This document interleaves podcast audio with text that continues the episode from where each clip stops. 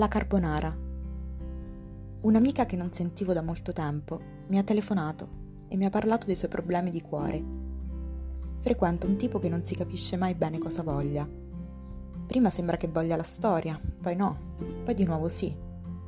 Poi le chiede più spazio, infine la chiama nel cuore della notte, per dirle che con lei sta molto bene, che sente di amarla, se non fosse che mi ha confessato che ha la spiacevole sensazione, a quasi 40 anni, che lui stia cercando lentamente di cambiarla, come se lei non fosse abbastanza, e che questo la sta mandando in confusione sui suoi sentimenti, e che gli uomini, vedi, alla fine sono tutti uguali.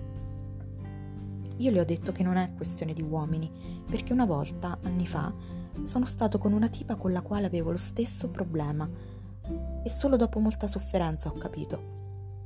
E cosa hai capito? Spiegami che mi interessa. Allora le ho spiegato la mia teoria definitiva sull'amore.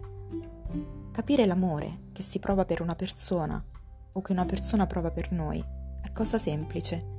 È come un piatto di pasta alla carbonara. Troverai sempre chi ti dirà a me la carbonara piace, però senza pepe. Oppure io nella carbonara ci metto la panna. O ancora io la mangio solo con la cipolla o robe così. Il fatto è che senza pepe, o con la panna, o con la cipolla, non è più carbonara. A quel punto la questione diventa elementare. Forse la carbonara non ti piace davvero, se no te la mangeresti com'è, senza tanto rompere i coglioni. Con l'amore funziona uguale.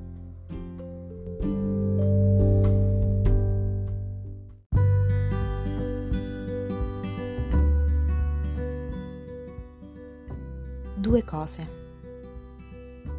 Nella via sopra la stazione c'era una signora che non riusciva a parcheggiare. Continuava a uscire dal posteggio a bordo strada e a riprovare. Sbagliava manovra perché non sterzava a sufficienza. Dietro di lei una coda di una decina di auto bloccate dai suoi tentativi, fra le quali la mia. Le persone hanno cominciato a suonare il clacson dopo nemmeno 5 secondi, spazientite Qualcuno agitava la mano fuori dal finestrino, aumentando la tensione. Siccome anch'io avevo fretta e rischiavo di perdere il treno, ho messo le quattro frecce. Sono sceso dalla mia auto, sono andato verso quello della signora. Ho bussato al finestrino. La signora mi ha guardato dapprima spaventata, poi le ho abbassato per metà. Le ho chiesto se potevo aiutarla a parcheggiare. Era tutta rossa in viso, stretta nel suo cappotto nero e visibilmente agitata ha annuito due volte con la testa. Mi ha fatto sedere al posto guida. Io ho innestato la retromarcia e ho parcheggiato in un'unica manovra. La signora mi ha detto un grazie a mezza voce, quasi imbarazzata. Le ho detto di non preoccuparsi e sono sceso velocissimo. Mentre risalivo nella mia macchina, pronto a ripartire, le persone nelle auto hanno cominciato a suonare a me. Un tizio, in una Mercedes bianca, mi ha affiancato e invadendo l'altra corsia mi ha espresso tutto il suo sgarbo veneto, scomodando Dio, qualche santo e perfino mia mamma. È sgommato via, ma è stato costretto a inchiodare al semaforo rosso, 50 metri più avanti. Mi si è chiusa la vena e qualcuno, dentro di me, ha pensato Adesso vado là, lo tiro fuori dalla Mercedes per un orecchio e gli offro l'opportunità di porgermi le sue scuse spontanee. È stato in quel momento che ho visto la signora del parcheggio allontanarsi a passi spediti verso le scalette della stazione, trascinando un trolley rosa. Si è girata per un attimo. Si è accorta che la guardavo. Mi ha salutato. L'ho salutata anch'io. Lei mi ha sorriso. E una panda azzurra mi ha suonato. Allora ho chiuso la portiera, ho acceso l'auto e ho tolto le quattro frecce. Quando sono ripartito, Avevo un vaffanculo nelle orecchie e un sorriso negli occhi e ho pensato che alla fine la qualità di ogni tua giornata dipende solo da quale delle due cose ha più valore per te.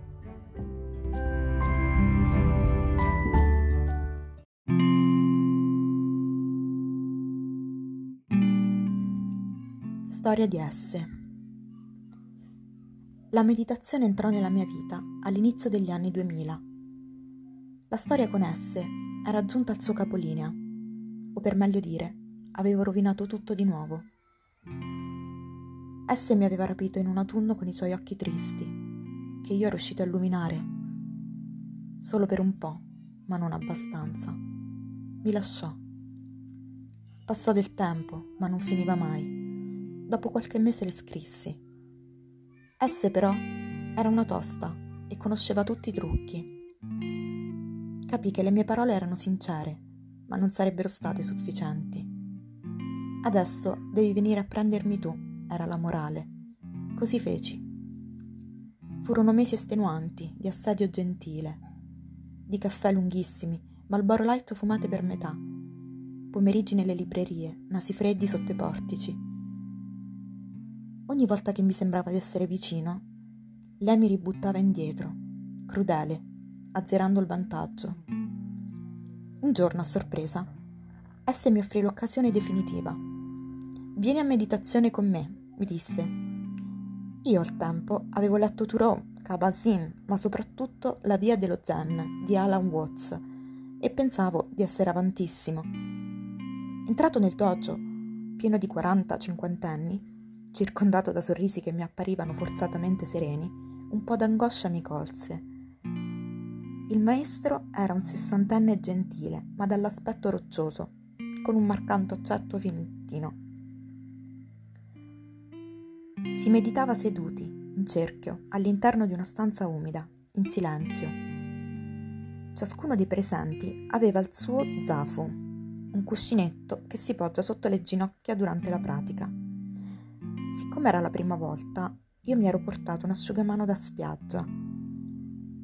Forse per quello, quando il maestro mi disse di chiudere gli occhi e visualizzare il mare, non ebbi alcun problema a farlo. Quando mi tirò la mia prima bastonata sulla cervicale per svuotarmi la mente, invece, rischiò un gancio sinistro. Ma andando contro i miei pregiudizi e nonostante l'involontaria complicità di alcuni momenti, portai a termine l'esperienza intenzionato a ripeterla. All'uscita, esse mi guardava con occhi diversi e io avevo già un po' capito. Cascammo dentro all'osteria di fronte al dojo, come due apneisti che ritornano in superficie. Io mi persi di nuovo nel suo sguardo triste, che mi sembrava un miracolo riuscire ad accendere ancora. Proseguì per un altro anno circa, in una sorta di amore disperato, che subivamo nella speranza che stavolta accadesse qualcosa di diverso, ma somigliavamo a due bambini che non hanno abbastanza fiato per gonfiare un palloncino. Quando esse mi lasciò di nuovo, fu in ospedale era ricoverata a causa di una superinfezione per la quale stava rischiando di finire in dialisi.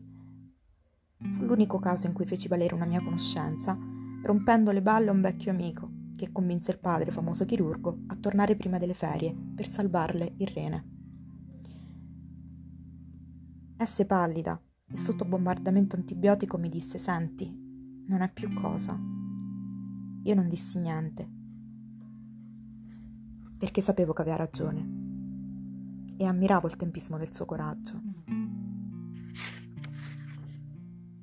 Ci fu un abbraccio che più che un addio sembrava una specie di promessa e qualche minuto dopo ero in mezzo al parcheggio, nell'aria tiepida di fine settembre.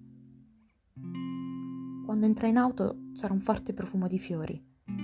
Sul sedile vidi le rose che l'avevo comprato e dimenticato lì. Le buttai, ma ne tenni una che poi seccai tra le pagine di Saturno e la melanconia. Il giovedì seguente andai a meditazione, ma essa non c'era. Proseguì per poco più di due mesi. Lei non venne mai.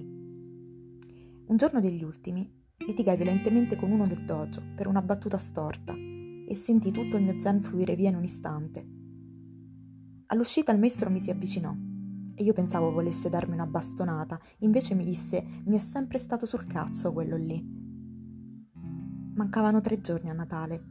Sentii improvvisa una gran fame e passai da banchetti in piazza a farmi un panino caldo con la salsiccia. Mentre mi nevicava in testa e addentavo il pane, realizzai che in quel momento c'era tutto lo zen che mi serviva. La settimana dopo non tornai. Esse invece, sì,